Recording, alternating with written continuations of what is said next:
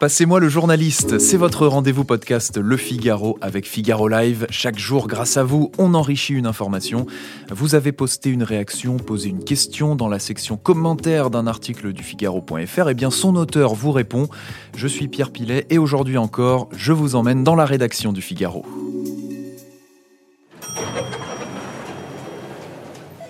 Bonjour Guillaume Erard. Bonjour Pierre, bonjour à tous. Vous êtes journaliste au Figaro Immobilier et vous nous apprenez que dans 28 villes françaises, les loyers des passoires thermiques ne peuvent plus augmenter depuis le 1er janvier.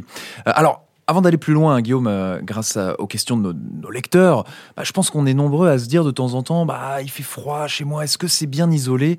C'est quoi une passoire thermique concrètement? Alors, une passoire thermique, c'est un logement qui a une classe énergétique F ou G. Alors, ce renseignement, vous le trouvez sur le diagnostic de performance énergétique. Ce sont les diagnostics que euh, un vendeur euh, transmet à un acheteur lors d'une vente ou un propriétaire à, son locataire. Et donc, ça vous renseigne justement euh, sur la classe énergétique. Et donc, les plus énergivores, ce sont les logements F ou G.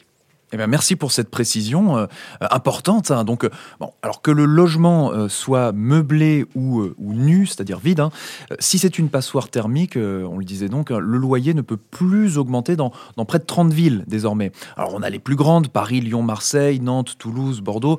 On a aussi des communes beaucoup plus petites, Beauvais, Arcachon, Tonon-les-Bains.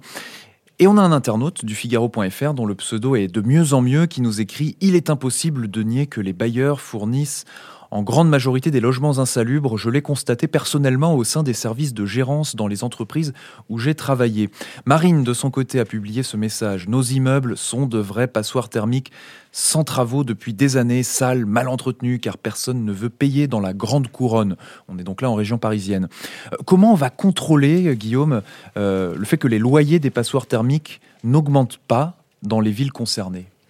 Alors, au risque de décevoir nos internautes, je crains malheureusement que euh, ce dispositif euh, ne soit pas plus efficace en matière de contrôle que l'encadrement des loyers, notamment, euh, qui est en effet très peu contrôlé.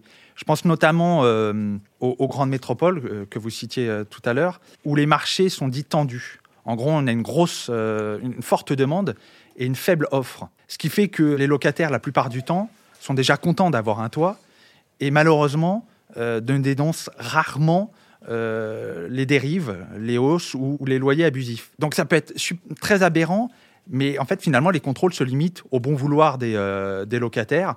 Et pendant ce temps-là, le gouvernement et les maires se livrent à un bras de fer justement pour se renvoyer la responsabilité de, cette absence de contrôle. Alors on a un autre internaute du Figaro.fr et du Figaro Immobilier, euh, Knut, qui nous dit bah, il serait plus logique et plus simple de corréler la taxe foncière à la performance énergétique du logement. Euh, autre solution, nous euh, écrit notre internaute, faire payer aux propriétaires un pourcentage des frais de chauffage hein, quand c'est une passoire thermique. Qu'est-ce que vous pensez de ces propositions?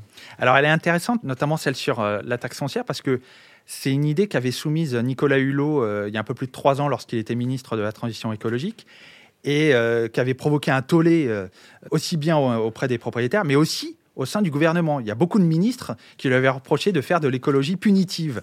Et au final, le gouvernement a adopté, euh, euh, je dirais, une méthode un peu plus douce. On incite d'abord, et après, on punit euh, ceux qui ne, font pas les travaux nécessaires. Je ne suis pas forcément convaincu de l'efficacité de telles mesures. Déjà parce que l'écologie punitive, c'est rarement efficace. On l'a vu par le passé.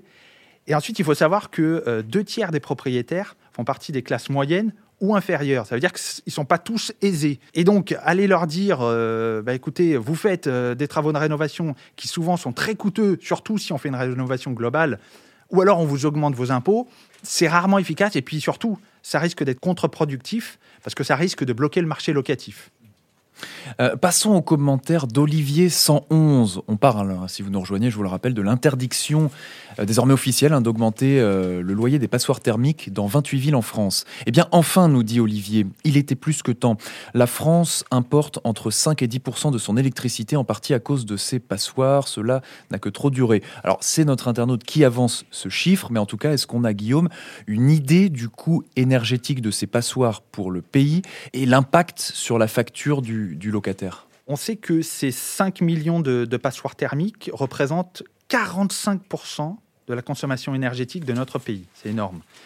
Et sont responsables d'un quart des émissions de gaz à effet de serre en France. Pour ce qui est de la facture, on sait que la consommation énergétique d'un locataire qui vit dans une passoire thermique est au moins deux fois supérieure à celle d'un locataire qui vit dans un logement avec une consommation standard. Ce qui équivaut à un écart d'environ 120 euros par mois et c'est un minimum. Alors cette interdiction d'augmenter les loyers des passoires thermiques hein, dans 28 villes, c'est un premier pas vers 2028 où la location justement d'une passoire sera interdite. Projetons-nous un peu avec euh, Brennex001, autre internaute du Figaro.fr, qui nous dit on a déjà vu ce que ça donne hein, lors de l'interdiction de louer des chambres de bonne de moins de 9 mètres carrés, pénurie pour les étudiants, augmentation des prix. L'État organise la rareté et s'offusque de l'augmentation des prix, euh, justement. Euh, comment envisager que d'ici 2028, tout le parc passoire, si je peux l'appeler comme ça, soit restauré? Mine de rien, certes, 2028, c'est pas demain, mais d'un autre côté, on ne rénove pas 5 millions de, logements comme ça en un claquement de, doigts. Ben, je dirais que le, gouvernement espère euh, qu'avec les aides qu'il a mis en place euh, et la méthode de douce euh, qu'il a employée, dont on parlait tout à l'heure, les propriétaires fassent les travaux à temps.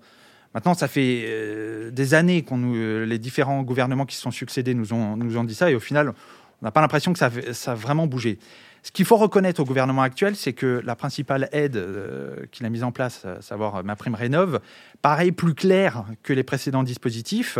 Euh, pour l'instant, plus de 190 000 demandes ont été déposées. C'est en ligne avec l'objectif que s'était fixé le gouvernement pour l'année 2020. Mais l'objectif pour 2021 est encore bien plus ambitieux.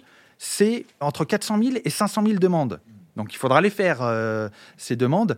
Et bah, pour ça, il faut espérer que les, délais de traitement euh, ne soient pas rallongés euh, par la crise euh, comme en 2020, et puis surtout qu'il n'y ait pas de, bugs informatiques.